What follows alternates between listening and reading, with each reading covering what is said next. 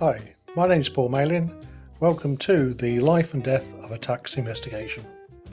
Throughout this series of podcasts, we will consider the beginning, the middle, and the end of a tax investigation.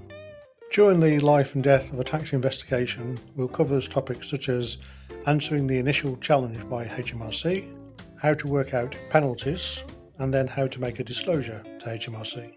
You can contact me for further clarification either on 07979 313 010 or my email address paul at pmc.tax. Thank you for listening.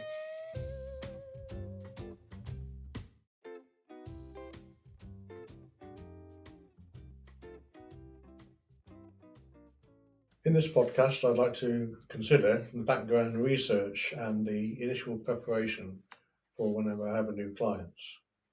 People often ask me, well, how do you represent a client that's knocked on your door, you've invited them in for a meeting or whatever?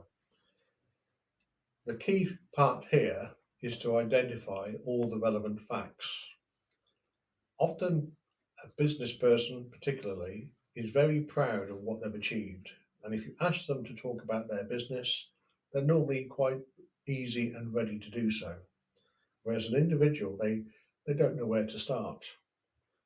Sometimes it is necessary to have a short life history of, of the journey a taxpayer has taken to get to the position they're in today, because that way I can understand what the relevant facts may indeed be. Depending on the type of investigation, depends on what the relevant facts are. What we don't want to do, this is the royal way of myself and my client, is to, if you like, waffle and go on about matters that are totally irrelevant to the matter in hand. It may be fascinating to listen to, it may be enjoyable, it may be horrible, whatever else it may be, but is it relevant? So determining what the relevant facts depends on what the matter in hand is. Normally, when I meet a client for the first time, we have the situation, the irregularity already identified.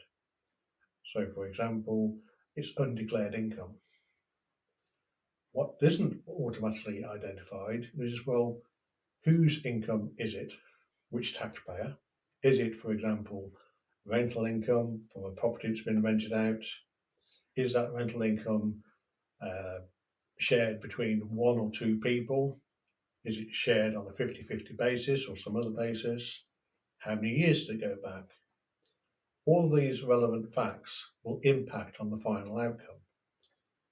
HMRC don't tend to judge a taxpayer, in other words, differentiate between a taxpayer that's got an irregularity in the last year compared to they have committed irregularities for the past 20 years, but there is certainly a bias to say that, well, in all that time of 20 years, did the taxpayer not realise that there was this irregularity happening all the time?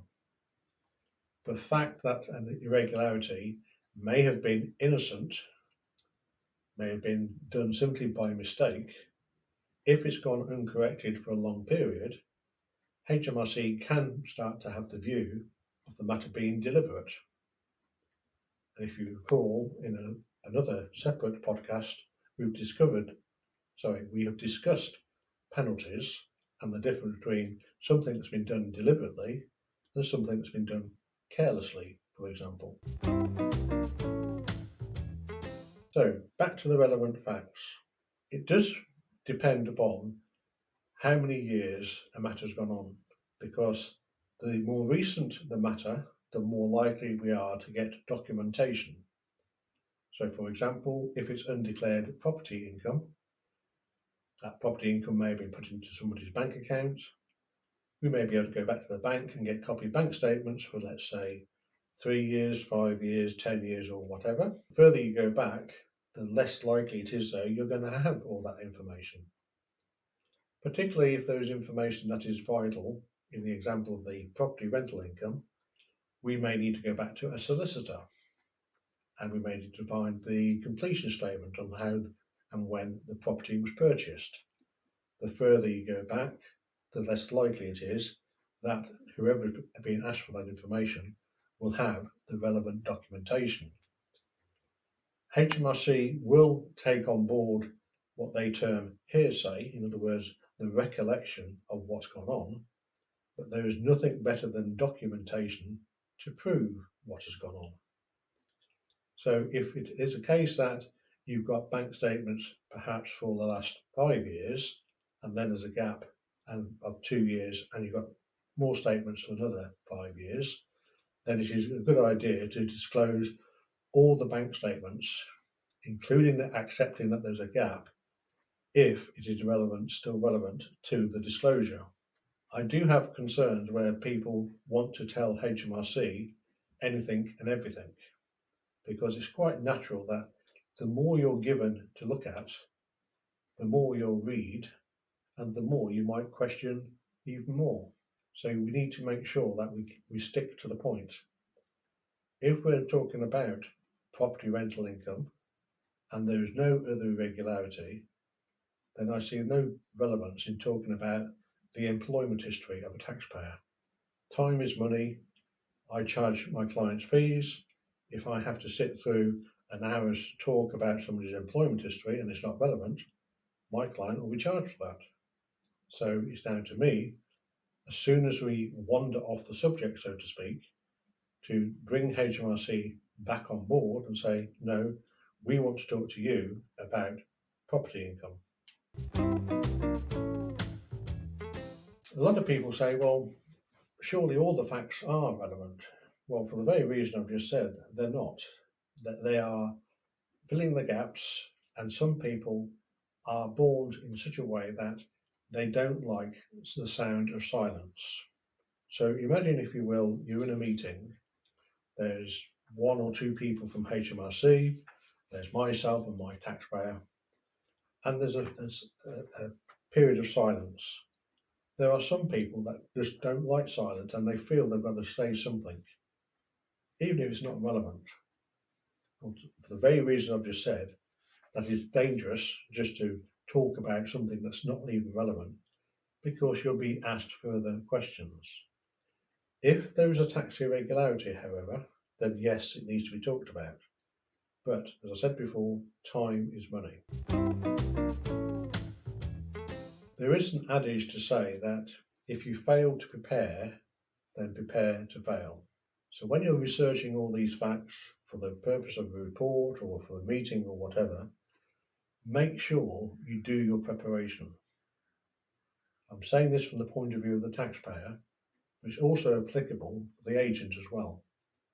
There's nothing worse than the agent going into battle, shall we say, and have a list of wrong questions to follow because they are then just as guilty as the taxpayer of meandering and waffling and not sticking to all the relevant facts. There are times, though, that you need to allow a taxpayer to speak freely, honestly, openly about the matter. And in a meeting, I sometimes have to sit there and just listen. What I have to make sure is that, for example, if HMRC ask a question, well, even if I'm not, I don't know, um, a brain surgeon, and that's what my uh, client's profession is, I need to ensure that the question that HMRC are asking is also relevant, that the question is phrased correctly. So, for example, are they asking about a particular year? If so, which year?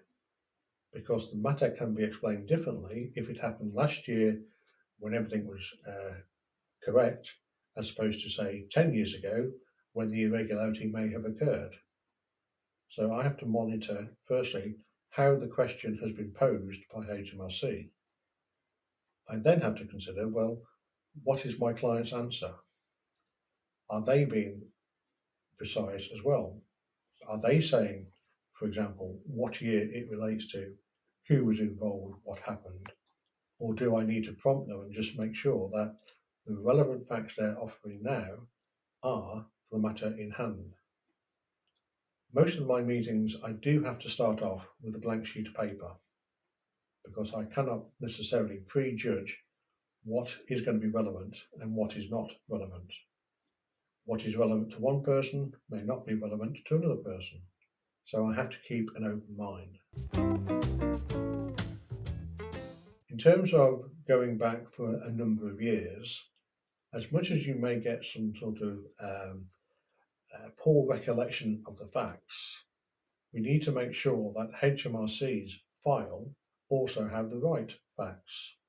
So, for example, if there is a, a meeting at which people are providing a, a verbal explanation, there will be a note of that meeting. And that note of meeting needs to be checked because in a room full of three or four people, there can almost be three or four different understandings of what's just been said. And what we want to make sure is that what has been recorded as being said is factually correct and is interpreted in the correct way as well to keep things relevant. If there are any queries that you want to ask me about researching and preparation, by all means give me a call. If you've got any questions you want to ask me, my telephone number is 07979 313010 or contact me by email at paul at pmc.tax. Thank you for listening.